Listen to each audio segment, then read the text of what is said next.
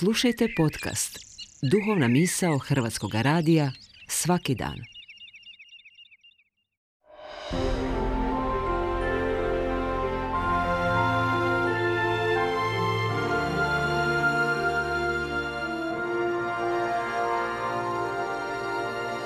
Duhovna misao. Urednica je Blaženka Jančić.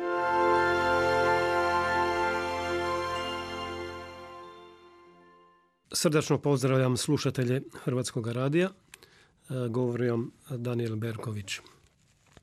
Zašto nas više veseli čovjekova zloća od čovjekove dobrote? Zašto nas veseli crna kronika? Zašto se novine bolje prodaju ako su žute i ako u njima ima više skandala? Zašto se onaj trenutak istine jedva čeka da na vidjelo iziđe prljavi veš? Čovjekova fascinacija skandalima, zločom intrigantna je. Dobrota kao da je dosadna. Možda nedostaje zapleta, raspleta, intrige, drame. I onda zapjevamo tak malo dobrega v življenju tu se najde. I onda to lako postane kultura doline suza, gdje čak i Božja dobrota može proći neopaženo. Redovito se spominje Božja dobrota, ali ne i ono što iz nje treba istjecati, naša dobrota. Pa se postavlja pitanje, dobro, koji je čovjek najbolji?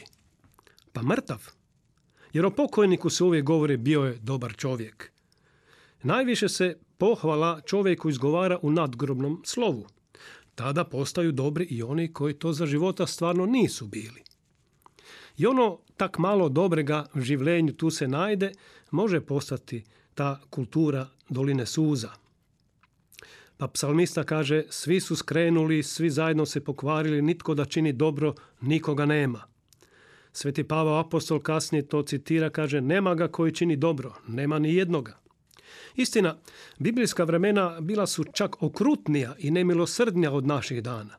Nije bilo tada humanitare, pučkih kuhinja, zdravstvenog i mirovinskog sustava. Korupcija je doslovce uništavala ljude, udovice, žene i djeca bili su doslovce roba. Psalmista poštenjak zato u takvim okolnostima veli u svojoj smetenosti rekoh svaki je čovjek lažac. Ali sveti Pavo apostol potiče kršćane u ondašnjem Solunu pa veli neka vam ne dodija činiti dobro. A apostol Jako veli znati dobro činiti, a ne činiti ga grijeh je. Pa zar nije dobrota jedan od plodova Svetoga Duha? Svoje pismo poslanicu rimskim kršćanima apostol ovako zaključuje. Ja sam i sam uvjeren da ste i sami puni dobrote. I upravo u ova nedobra vremena, ova nedobra vremena vape da naučimo bolje zamjećivati ono dobro, pohvaliti radije nego iščekivati prljavi veš. A tako lako se možemo poistovjetiti sa biblijskim psalmistom koji veli u svojoj smetenosti zaključuje svaki je čovjek lažac. Potrudimo se više primjećivati dobro i dobrotu.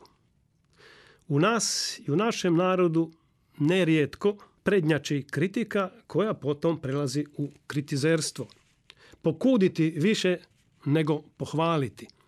To tako ne bi smjelo biti.